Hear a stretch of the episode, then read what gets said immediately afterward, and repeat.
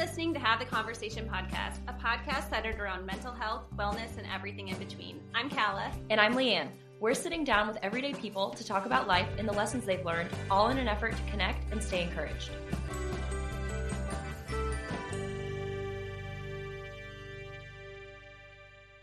We want to start this episode with a reminder that we are not doctors and we don't play one on this podcast either. Yeah, suicide and depression is not a laughing matter, but our guest found a way to combine the two. He really did. Frank, also known as the mental health comedian, took time out of his busy TEDx speaking schedule, amongst other things, to chat with us and share his stories. If you're struggling with thoughts of suicide and depression, we encourage you to take a deep breath and call the National Suicide Prevention Lifeline at 1 800 273 8255. And for more resources and information on today's topics and how you can connect with Frank, be sure to connect with us on social media by searching at Have the Convo. All right, y'all, get ready to smile. Hi, guys. Thank you so much for being Yeah. here. You're welcome. We've been excited to talk with you. Oh well, you don't. Yeah, we really That's because you don't know me that well. You- well, we find you fascinating but we do know about you. So oh God, I haven't heard that. No, I've never heard that actually. You're welcome. well, yeah, yeah, you're welcome. yeah. Uh, well, why don't you tell our audience um, who you are and what you're about? Uh, I am the mental health comedian. I speak on suicide prevention as a workplace health and safety issue or a college health and safety issue. I also speak on social distancing and staying sane. Mm. Don't worry so much about your mentally ill friends because we got this. Um, oh, and I coach TEDx. You can probably see the slightly subliminal I didn't. I didn't see Yes. it. no, yeah, it's it's uh when I when I finally found that I thought, why haven't I had that up for Yeah, that's months? you fantastic. know. Yeah. Yeah, because I I've done five of them. I've been selected seven times. Uh I just couldn't make the other two because I had a conflict on the calendar. But yeah, so I speak and I coach and I've been doing comedy since day after Christmas 1985. Stand-up Okay. comedy. That's how I started. And then I rode that bus, that train until mid 90s. Comedy club boom busted. Made the jump to corporate comedy, you know, after lunch, after dinner, the rubber chicken circuit. Mm-hmm. Rode that, made good money because they'll pay you a lot of money to be a clean comedian until 2007, last recession. 2007, 8, 9, business dropped off 80%, lost everything in a chapter 7 bankruptcy. And that's when I learned what the barrel of my gun tasted like. Uh, spoiler alert, I did not pull the trigger. Um, yeah, a friend of mine came up to me after a keynote because he never heard me say that out loud. And he goes, Hey, man, how come you didn't pull the trigger? Hey, man, could you try to sound slightly less disappointed? Right. But- and the answer is in my first TEDx talk called A Matter of Life or Death. That's when I came out as depressed and suicidal, by the way. I, I was 56 years old. Nobody in my family, no, none of my friends, and my wife didn't know I was depressed and suicidal. And so I thought, well, I can rebrand it from a comedian, from a funny speaker to a speaker who's funny by revealing to the world that I'm nuttier than a squirrel turd. And it worked. Hopefully, you smell a little better too. Yeah, so it's uh, yeah, it runs in my family. It's called generational depression and suicide. Grandmother died by suicide. Mother found her. Great aunt died by suicide. My mother and I found her. I was four years old. I screamed for days. Uh, again, spare you the details. It's in my first TEDx talk. Uh, it's rather, it's like horror movie awful. Yeah, I, Uh, I I listened and I I couldn't imagine. You know, because because Yeah. sometimes when you hear like so and so committed suicide, obviously your brain just wanders to uh, how how did they do it. Um, I had never heard of anybody doing that before, and I can't believe that that you witnessed that. Not just witnessed. I mean, you were but- you know you were fully there. Yeah. more than yeah, witness. some somebody somebody said, "Have you ever been impacted by a suicide thing?" I said, "Yeah." The old lady fell out on me. Um, Yeah, because back in the day, back long before you guys were born, refrigerators had a locking handle, not a magnetic strip. And that's I'll leave it there. yeah. and you got watch the TEDx. I don't trigger anybody here. Right. So, Can I? a- but yeah, Sorry, sorry. Go ahead. I don't want to cut you off. no, no, you're on. Okay, okay. Um, so I remember I I uh, we both have been reading your book, the guts grind. I'm gonna mess it up. Guts, grit, and the grind. I believe. Really? Yeah. Oh, Yeah, we both listened to it. I found it fascinating. Yeah. fascinating. oh, oh! You listened to Yeah. it. That's me narrating. I know. it. That's Yeah. when I first heard I- your voice. I- I thought it was. I didn't think that was your actual voice. I thought you were putting it on. It's that you. You've got a great Well, voice. Well, the thing is, I've got a spectacular uh, audio editor that I met on Fiverr, and Okay. I send in the raw footage, and he takes out all the lip smacks and the breaths and the mistakes. And when I got to, when I got that first chapter back, and I heard what he'd done with my voice, I'm like, damn, I'm good. I could have a career Yeah. on this. Yeah. well, that was part of my deal with the two other authors. They wanted me to make it funny. and They Mhm. wanted me to, to insert the car metaphors because it's it looks like an automobile owner's manual. Right. And I said, You two ladies are writing a book on men's mental health. Don't you think you might need, I don't know, a man? they went, A man. I said, Make me a co-author. Let me let me voice the books for Audible and I'll do it. So yeah. I did. Yeah. Yeah, it turned out so well. So, so well. It was really enjoyable to listen to and, and to learn about men's mental health and how it is different. Mm, yeah, it's I think it's very important that that us females learn learn from y'all what you need. Well, and you know what? Um, we did some research as we were putting the book together, and we had men write a list of things, um, their major struggles, top 10 major struggles as a man mental, physical, financial, whatever. And then we asked women to do the same about men. What do you think their biggest struggles are? And the lists were relatively the same, different order, you know? Okay. Then we asked men, what kind of help would you like? And we asked women, what kind of help do you think men would like? And the lists were completely different. So we figure more women will actually buy the book for a man in their life, a father, a brother, a husband, what it, you know, to, to help with whatever issue it happens to be. Yeah. So that, that's and eight out of ten people who die by suicide in the U.S. right now are men. Yeah. Right. We're kind of a endangered species at this point. Back to the book though, because I did have a question. Um, you talked about um, the trauma with you know f- your great aunt um, finding her after she had committed Yeah. suicide, and you said that your mom had prayed um, to get that for you know out of out of your brain, and and it worked to a certain extent. Um, but then It did. Yeah but it, it crept back up i guess years and years later was there something that tri- triggered that to happen Yeah, my cousin. Um, the family created a myth that because I forgot about it, I walled it off somehow, and hmm the family created a myth because that was my mother's generation. That if any, if I ever asked anybody about that day, I was to be told that when we found my great aunt, she was sitting peacefully with her hands folded in prayer, looking terribly serene. Mm. And I told my cousin who's 10 years older than I am, so he would have been 14 at the time. I'm sure he's got vivid memories of the whole, you know, incident.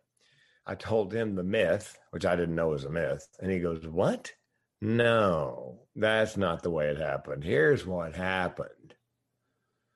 And so it all came rushing back when he filled me in on the awful details. So that's that's what triggered it. and then what what like what do you do with that because how old were you when Well, that came back that was 2012, I think. Okay. And then I did my first TEDx 2014. Okay. Yeah, I'd always wanted to be um not just a funny speaker, but a speaker who was funny. But to be a speaker, you have to teach people something. Right. and- You have to Ideally. reason for being up there. Yeah. yeah Yeah, exactly. and after the recession, the meeting planner said to me, Frank, we love you dearly. We can't pay you that kind of money just to be funny anymore. Mm-hmm. So I didn't know, I didn't think I had anything to teach anybody. And I bought a book by a woman named Judy Carter called The Message of You, Message of You, Turning Your mm-hmm. Life into a Money Making Speaking Career. Mm-hmm. And she walks you through the process of finding what she calls your heart story. You know, the one that makes your heart sing, hair on your arm stand up, the one you want to share, the one that will help other people. And about halfway through the book, I thought, oh my God, I do have something to talk about. So I figured with my family history, my history, and then take some training, which I did in suicide prevention because they need takeaways, you know, learning objectives. um, uh, that's when I began speaking on. So when I come in, I, I just did one this morning for Verizon International. There are people all over the world tuned in. And I told my story and then I told them what I'd learned. And then I gave them the 411 on signs of depression, thoughts of suicide, what to say, what not to say, what to do, what not to do, so that they can spot. Because you hear people say this all the time. He died by suicide. He never gave any hints. We had no idea. Well, here's the deal eight out of 10 people who are suicidal are ambivalent. They want somebody to step up, notice something, and, you know, intervene. And nine out of 10 people who are actively suicidal give hints in the last seven days leading up to the attempt physical, verbal, nonverbal, behavioral. So, again, that tells me the vast majority of people who are in that situation want somebody to step up, notice something, and go, hey, wait a minute. Mm-hmm. Are you having thoughts of suicide? So, in your experience now, having given all these talks on that, what is the proper protocol for somebody to bring it to broach that subject with someone that they think is suicidal? Well, can we go back upstream a little bit?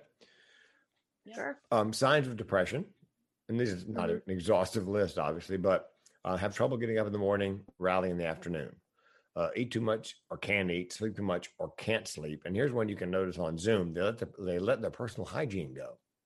So this Mm. is of COVID casual, button down, you know, t-shirt, clean, shaved. But if you happen to tune into the Zoom and the person's hair is dirty, clothes are a little dirty, it may be because they're depressed, having difficulty getting out of bed to run a little wash and hit the shower. So that's uh, now the question comes up: What do you say to somebody who thinks depressed? Well, Yeah. here's what you don't say: Pull yourself up by your bootstraps, turn that frown upside down. Have you tried fish oil? I can't tell you how many times. Um, what you do say is, I'm here for you and I mean it. I know you're not lazy, crazy, or self absorbed. I know that depression is a mental illness. Here's the good news with time and treatment, things will get better. I will take the time, I will help you get the treatment. Mm-hmm. And then, and this is the difficult part, you have to ask them in no uncertain terms Are you having thoughts of suicide?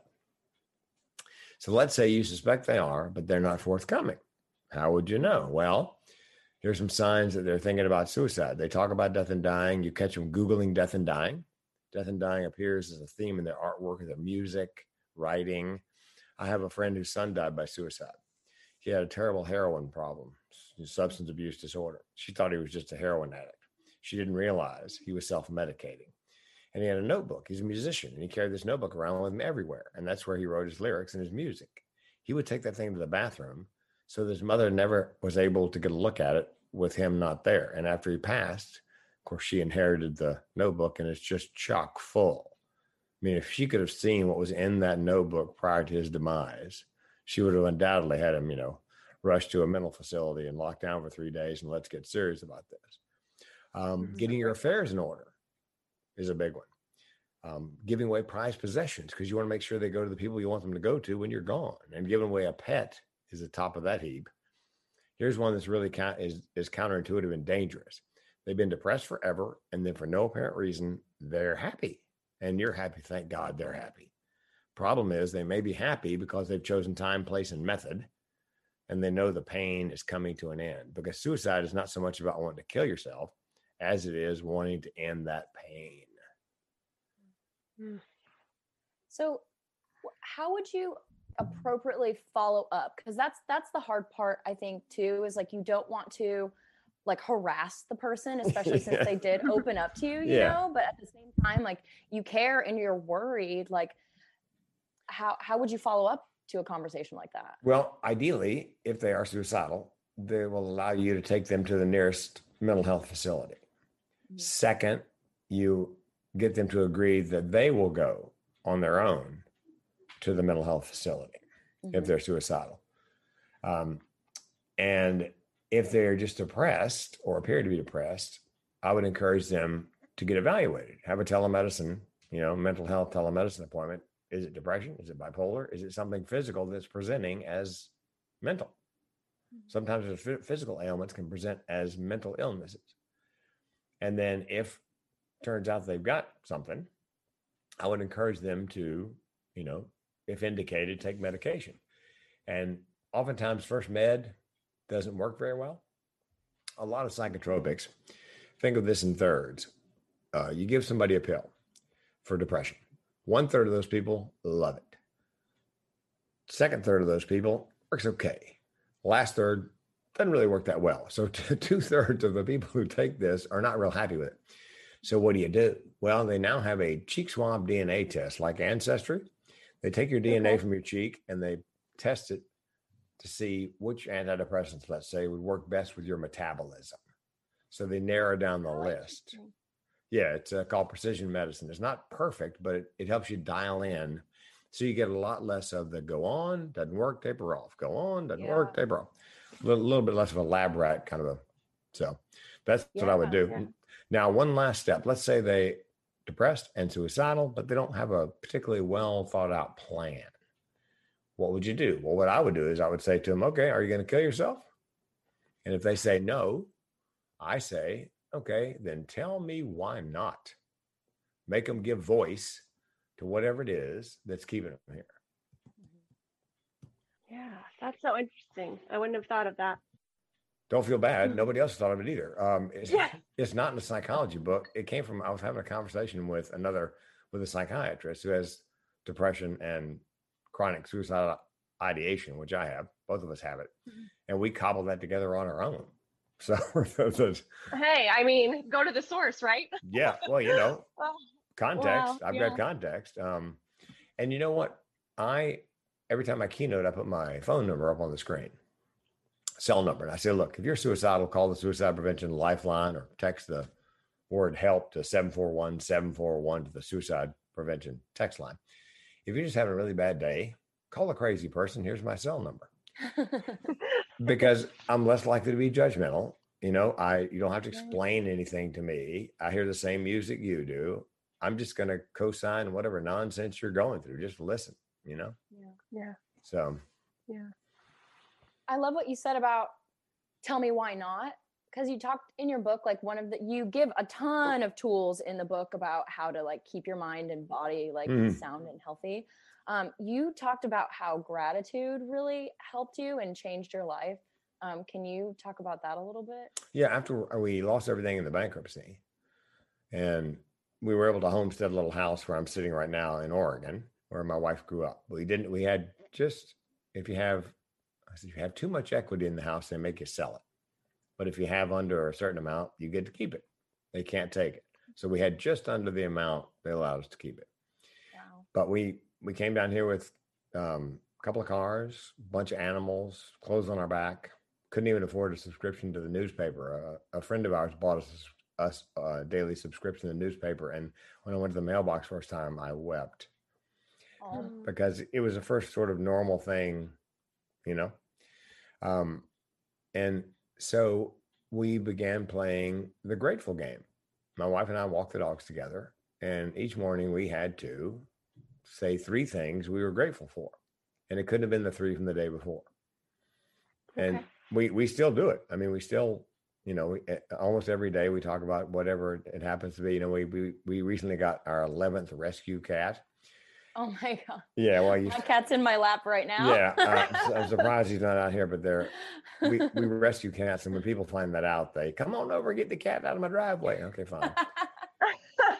if you insist Yeah, but this one's wonderful. So that was a you know that was a blessing. We were looking back at 2020 and you know and seeing um and we had wildfires near our house right. within a mile and a quarter. Um, I ended up driving Wow. back into the wildfire to rescue all 11 kitties. Everybody else is going the other way, leaving the neighborhood. I'm the last guy in the neighborhood and I'm shoving cats in carriers. yeah.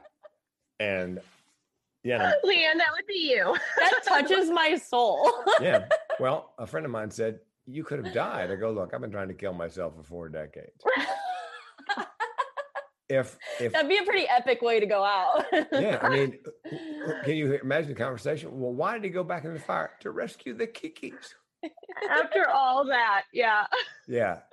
So Oh yeah, God. it's it's um and, and and the same guy said to me, "You could have burned to death," and I said, "No, no, um, I've got a handgun. If the flames were licking my toes, yeah, that's no way to die.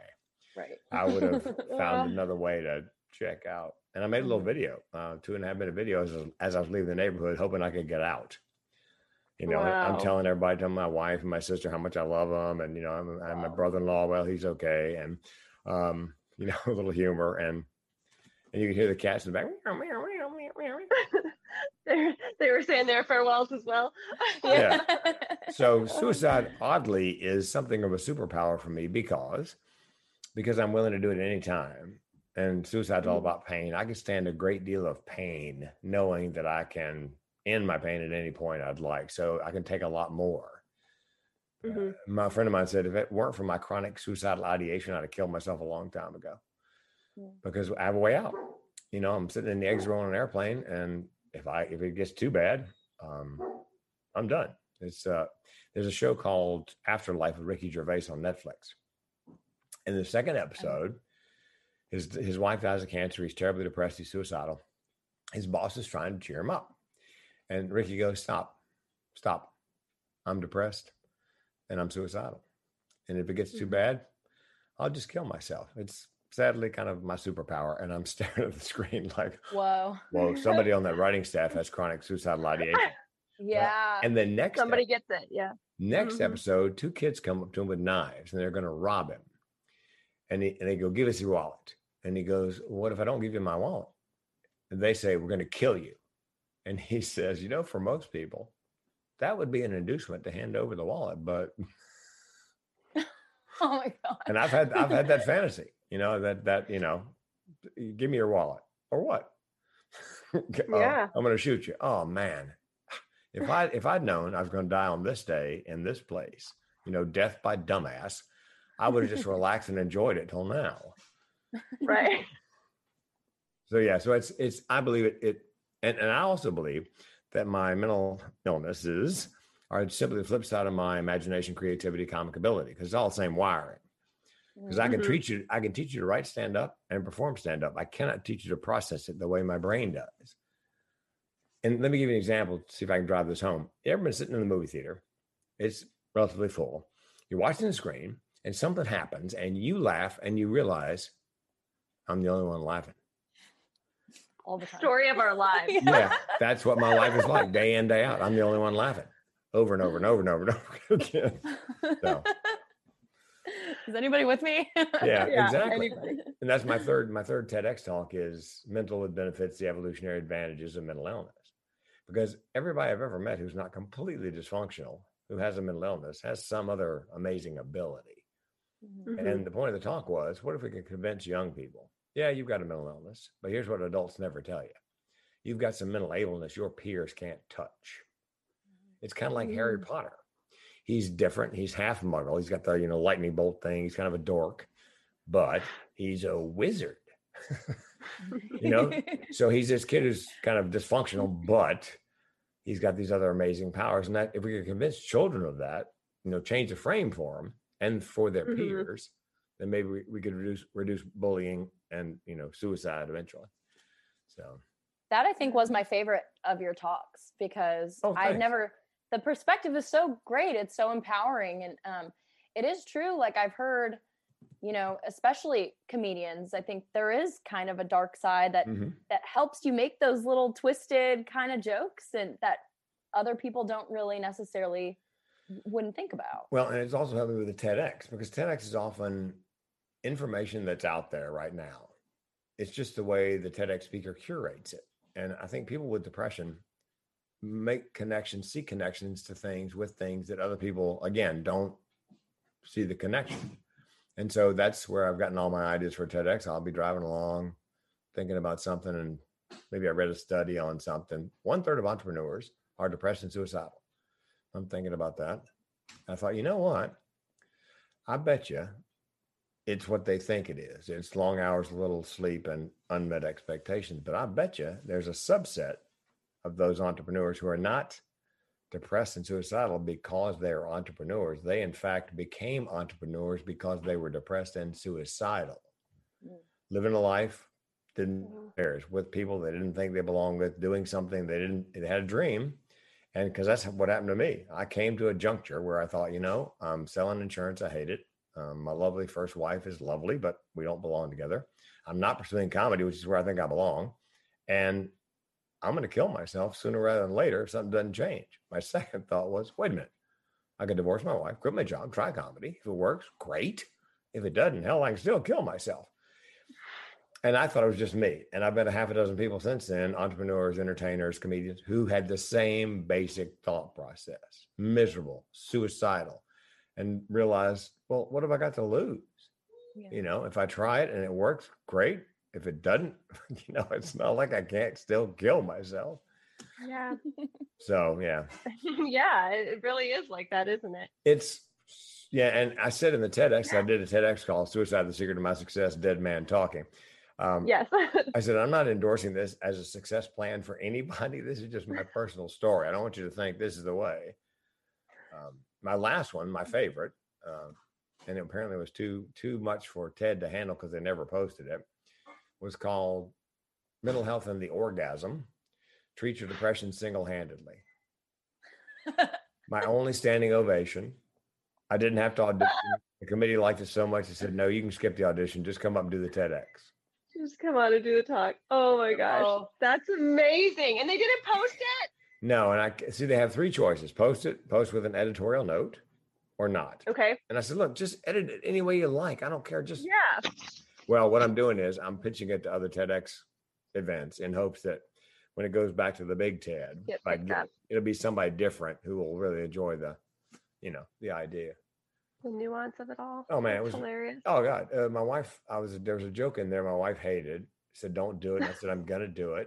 I just have a feeling it's gonna hit." And so halfway through, now bear in mind we're talking about you know sex and orgasm. where- I said, uh, stopped and went. Do you guys know why they call an orgasm an orgasm? And they're all looking at me, and I go because nobody could spell, and it killed. How many H's is in that? There's too many H's.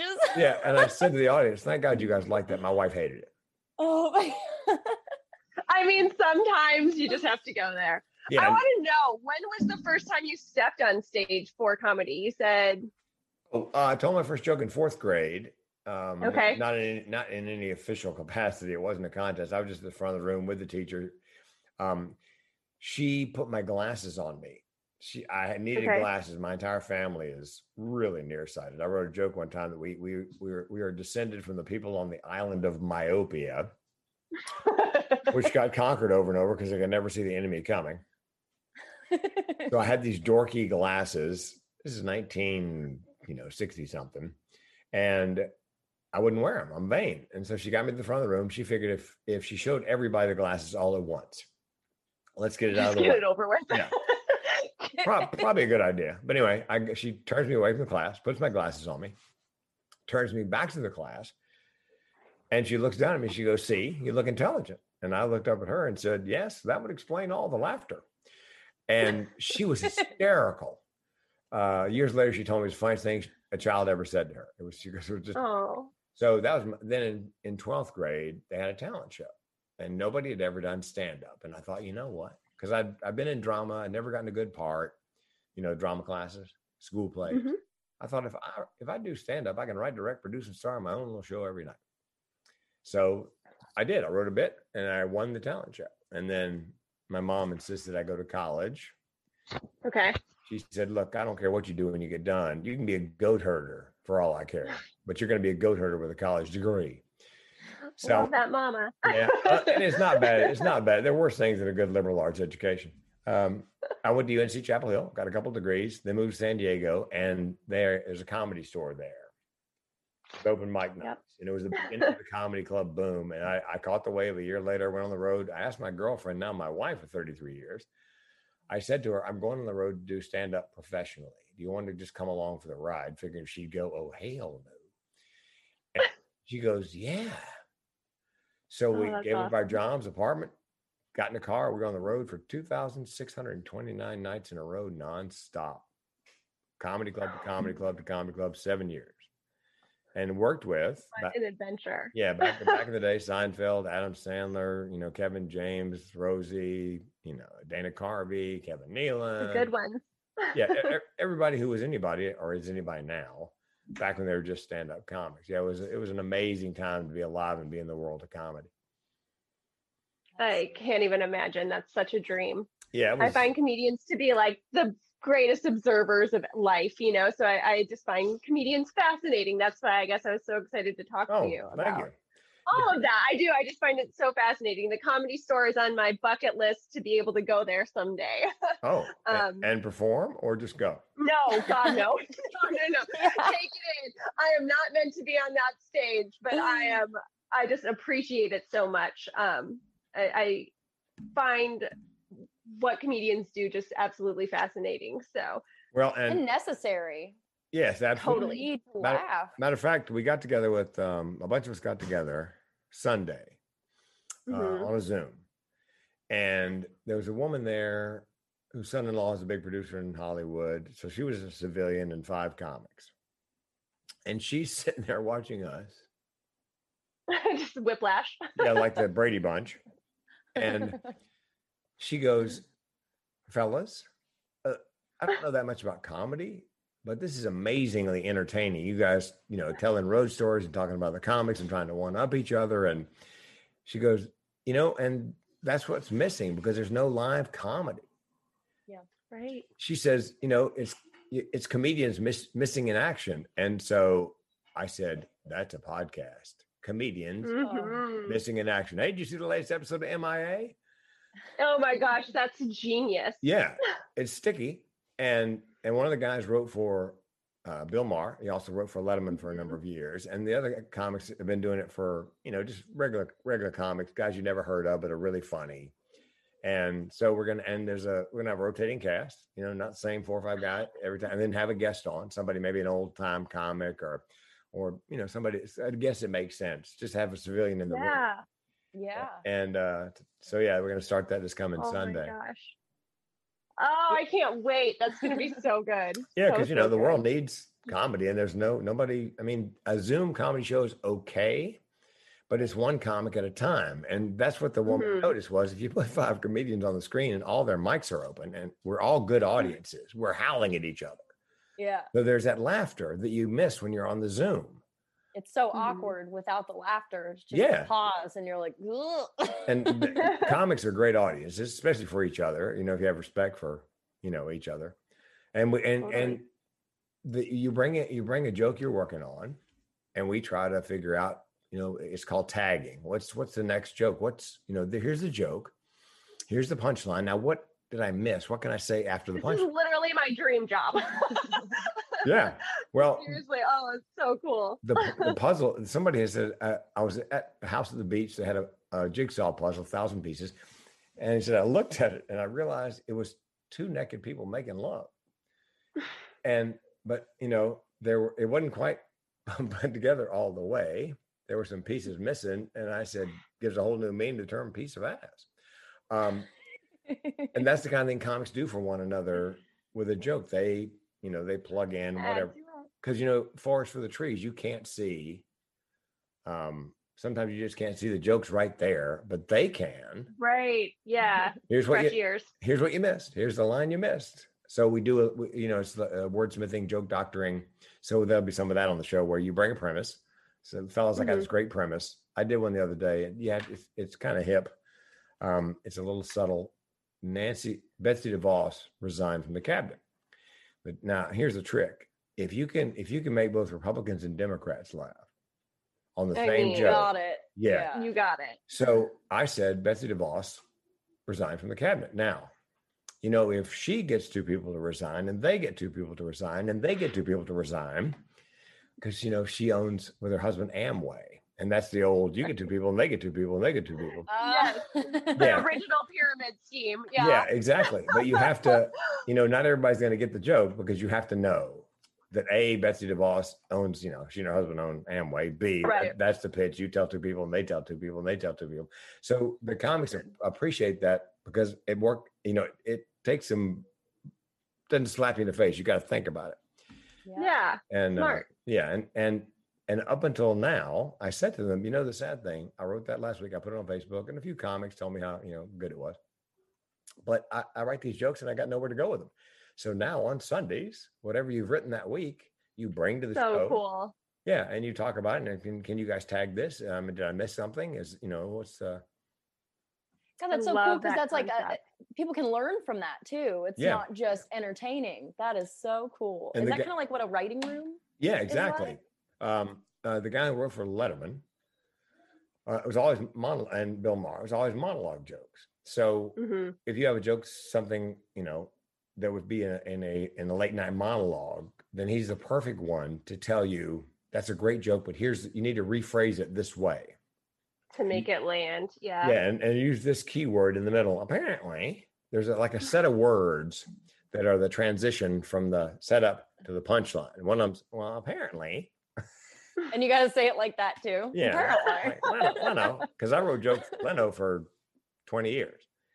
And What was that like? um, we were under contract contractors. The goal, the dream was that when you know when you needed another writer to come in house and join the guild, Mhm. that you'd be plucked from obscurity. Because and and I I turned in 12 to 24 jokes a day, in hopes that that kind of production would earn me a spot. Never did, but but it's great practice. Um, I had 2 Mhm. jokes in his very first monologue when he took over for Johnny, and I shared it with the guys. You know, on on the Zoom, I said, "Okay, here's the first one." Um, guy in Texas got stung to death by bees. This is way back when. And Leno goes, Yeah, yeah, it turns out it wasn't uh, killer bees. It was uh, ordinary honeybees upset over the Rodney King verdict. Because that was about the time. and the other one was Dan Quayle said that Murphy Brown, that old TV character, ha- Oh yeah. having a child out of wedlock on the show, which she did, mocked the importance of fathers. And then he said, Where would I have been without my dad? Now, that was the end of the paragraph in the USA Today. And my punchline was when he said, Where would I have been without my dad? Uh, my guess, Vietnam. And it killed. so, yeah, we, you know, we work on joke doctoring and, you know, it's, and there's worse things.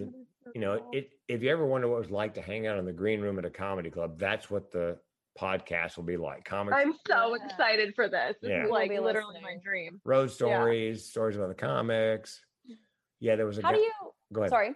Well, I was just going to ask. You said you wrote like 15 to 20 jokes a day. Does that is that exhausting? Like, are you like really trying to crank those jokes out, or does it just come to you? Well, there's a number of techniques. You know, it's all based on topical because it's a monologue for late night TV, so it's all of it's from the newspaper Mhm. or TV or whatever news source you use. Um, and also, I would watch the the monologue, Leno's monologue. I'd write down the premise and all the jokes because he obviously liked the premise, he liked the topic, and I would try to write a better joke than the one that the in-house writer wrote. And my favorite was, uh, you know, the Swiss. Uh, there's a new company that makes condoms in uh, Switzerland. Uh, you really want to buy a condom from a country that makes cheese with holes in it? And I thought there's a better joke there. And I went, and I sold this one. I go, uh, yeah, you know, uh, they make a new company in Switzerland making uh, condoms. Of course, you know the Swiss. It's not just a condom; it's a corkscrew, it's a screwdriver, it's uh, yeah, the IKEA condoms. yeah, exactly. And so, and that's Oh, what that's so that's what we do on the podcast. Is you know, uh, yeah, that's a great joke, but let me tell you what you missed. Here's the here's the punchline that you you know, and and whoever brings the joke to the table, whatever punchlines are generated from that process, the comic who brought it to the table gets to keep it. You know, that's it's it's an honor system, but you pass it along. I like that. That's cool. yeah, most I really unique. really wouldn't do that kind of thing with comics who are famous for stealing, but because there were many. Um, Yeah, I'm sure. and we tell horror stories, road stories. There was a, a comic named Peter Vogel who actually got helicoptered off a cruise ship. He offended so many people. That's for, that's for real. Yes. He did. He did. Yeah. Well, normally, if you have, if you offend people on the ship, normally they wait till they get the next big port and then they give you plane tickets. You fly home. But it was so Do you know from experience, or uh, well, yeah, that's another story. Um, Another podcast. Yeah. yeah. yeah. he told a joke. It was it was one of those too soon kind of things. Um, Yeah. On the Achille Lauro, the Palestinian some group took over, and there was a Jewish gentleman named Klinghoffer in a wheelchair, and they ended up shoving him overboard, and of course he died. And this is on the heels of that. I mean, I don't know why he thought he could get away with this.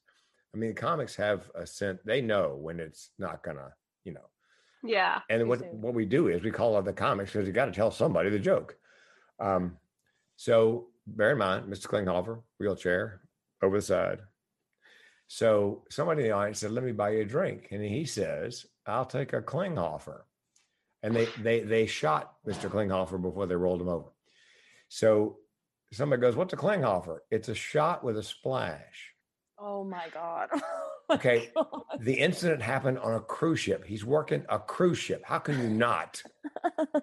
so they actually sent a helicopter out, you know, with a basket and took him off by helicopter. Only only person we've ever known who that's happened to. Everybody else is, you know, you wait for the tickets, they put you off. And Swing you, and a miss. Yeah. but- So but- do you does that do you give them a standing ovation for that, like a good try, or Well- is that just like oops? think about this. It's probably 15 years ago, and the comedians are still talking about it. I mean, he made an impact, right? Oh, that's Yeah. a bad joke too. Oh gosh. I, I'm so curious. How has comedy changed since then? I know, especially with like cancel culture and stuff right now. What's your take on all that? Well, are you in front of your computer? yes. Okay. Open up a browser window. Uh, type in Frank King, comedian, quarant- quarant- quarantine. Frank King, comedian, quarantine. Mm. And see what comes up.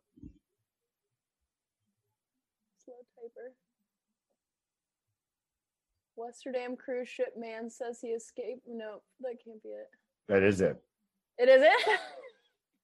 Yep. I we were never quarantined. The hotel was never quarantined. But when I came back, I made the mistake of speaking to the press.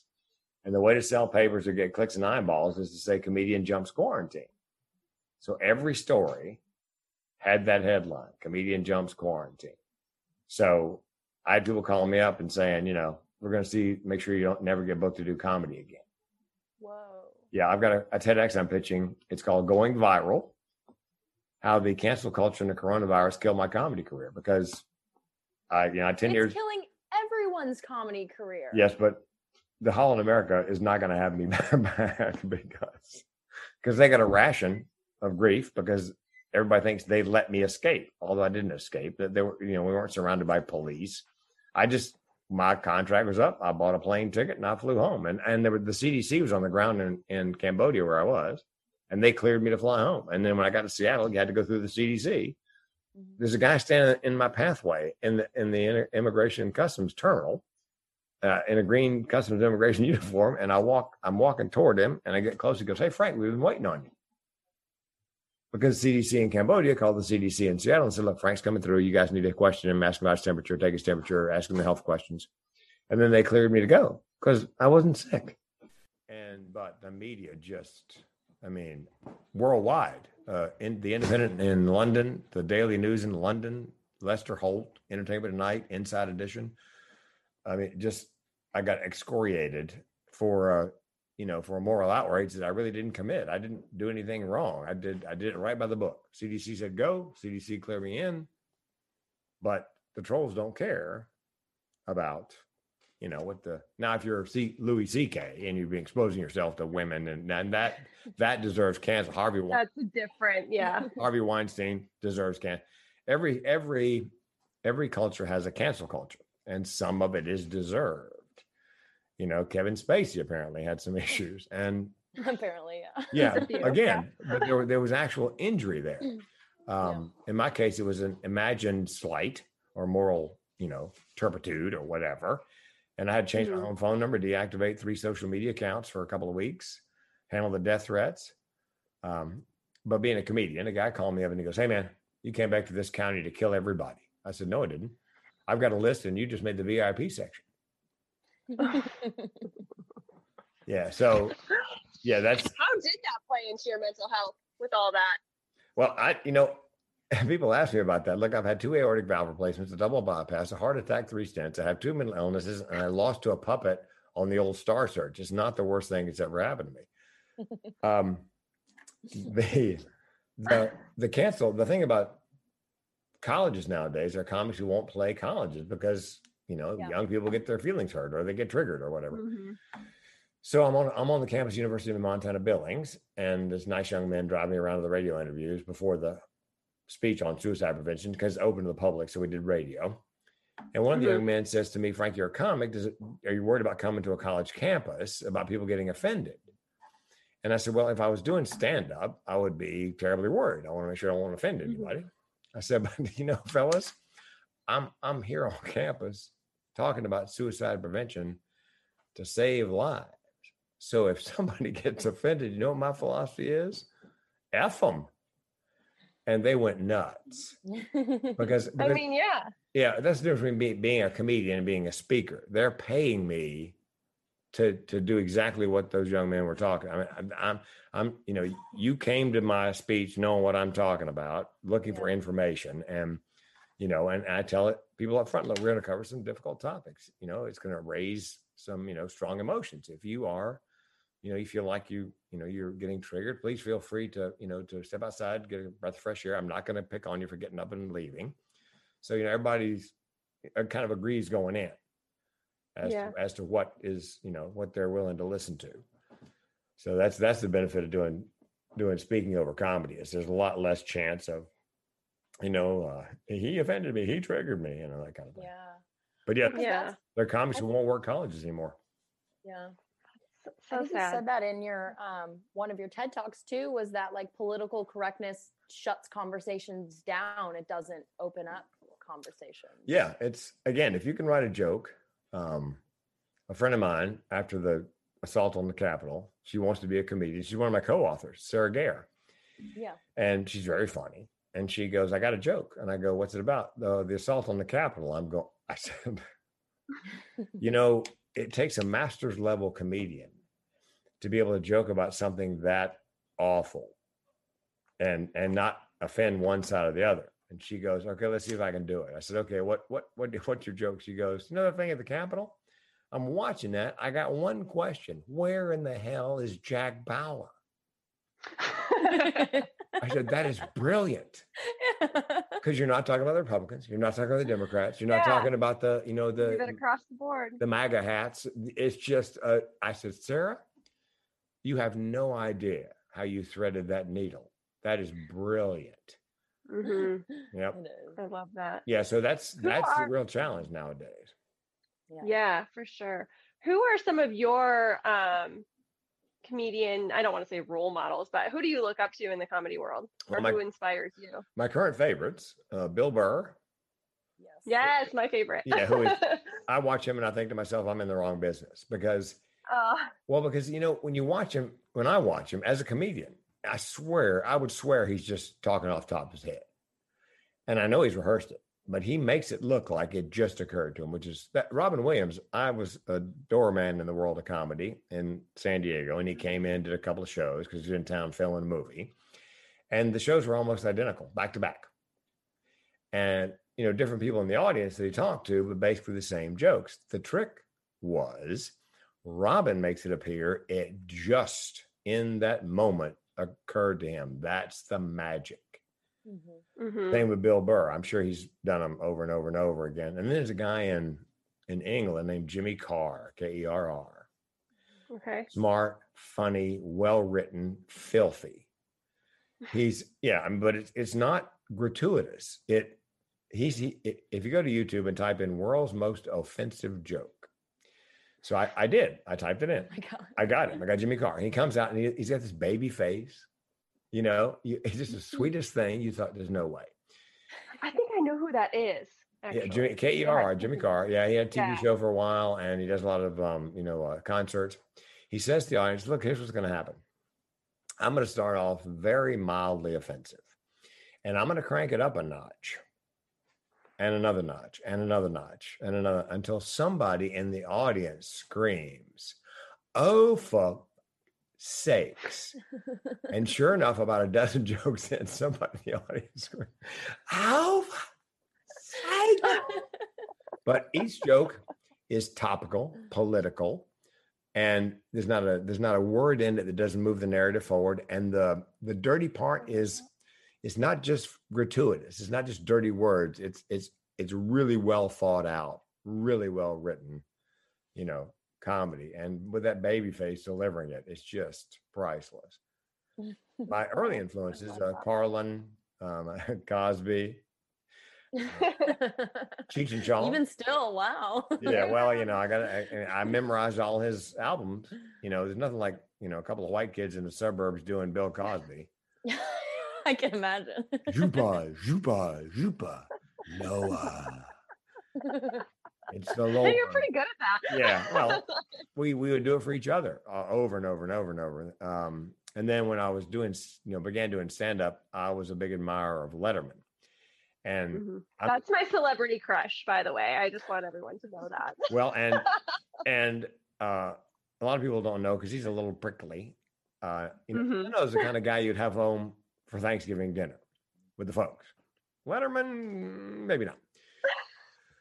But um, there was a comic named George Miller who I worked Okay. with back in the day, and he developed cancer and didn't have insurance. And he was a good friend of Letterman's. Letterman picked up every dime of the cost. The family didn't pay anything. So I mean, you know, he's a good guy at heart.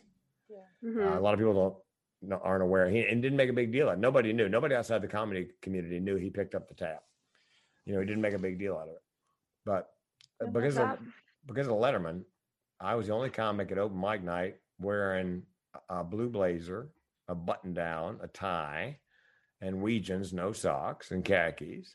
Everybody else, all the other comics, whatever was on the floor right before they left, they put on and went. You know, went to, and Adam Sandler. Yeah. So Yeah. the im- improv opened across town. Comedy stores there, improv opened. I waited 30 days. Let let the management see all the other open mic amateur comics. And then I show up in a, in a sport jacket and tie, doing topical material. And the and the owner of the club walks right up to me after I come off stage. He goes, "You want to be a house MC?" Because way. you know that's you know jacket tie looks nice, clean material, topical. So yeah, I got the job you want, right? yeah, that was, and I, and I wore jacket and tie my entire comedy, you know, career, because I think my my mother said to me, uh, if you can't be funny, you can at least be well dressed. Mhm. Mom's got some good advice. Oh, I man. know. I'm telling I you, know. and I'm from the South, so you know it's it's jeans and a button down and a wool jacket, or khakis and a button down and a wool jacket, or Mhm. you are gonna know, wear that on Sundays for your podcast? uh, you know, I should I should wear that on Sundays Channel your, Yeah. you know. because and, and Early days. And I, you know, I delivered. It was like I was doing my own monologue. And the nice thing about writing for Leno was, um, whether he used the joke or not, I could use it because he was never going to use it again. Mm, Okay. So, you know, I so I had plenty of topical stuff to talk about because I was writing all those jokes for Leno all the time. So uh, the problem with topical jokes is they burn fast. I worked with Seinfeld, and he said, you know, I, I don't do topical jokes because you know I put so much energy into a joke, and then Mhm. you know, two days later, it, you know, it, it's no good anymore because something else Gone. happened. Yeah, you know. Right. So yeah, it's it's very difficult to be a, a topical comic. It takes a lot of work. The other stuff is evergreen. You can do it anywhere, anytime. Again, the the magic is making it appear to the audience you just thought it up that day. yeah.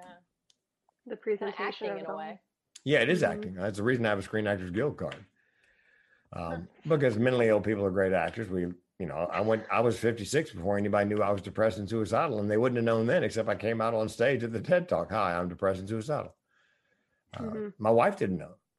When did you know?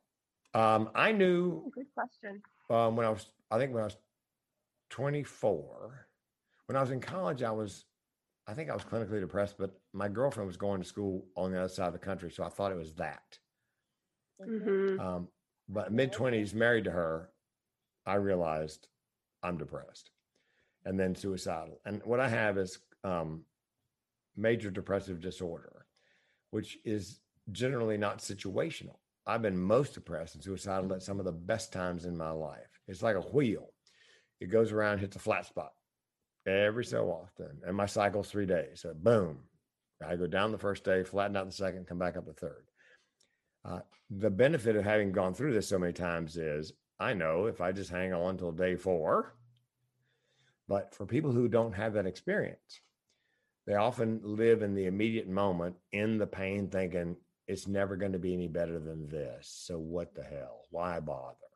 Very dangerous. But I know as I cycle down that, you know, in the 72 hours, I'll be cycling back up. So that's a benefit of, you know, sort of long term, high functioning mental illness.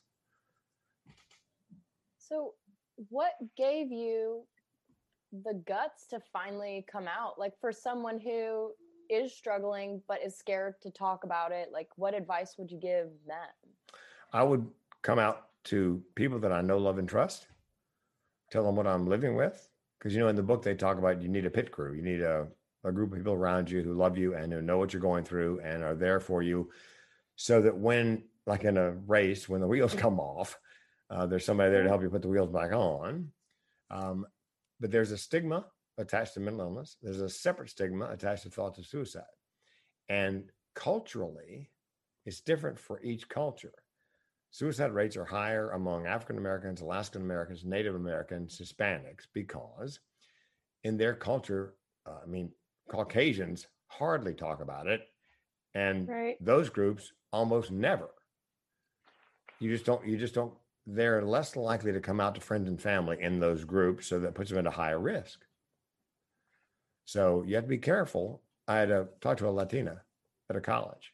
I said, Did you come out to your folks? She goes, Yes. I said, How'd it go? She goes, Not well. Her folks came over from Mexico. They were dirt poor. They worked very hard so their children would never want for anything. So they built a middle class life.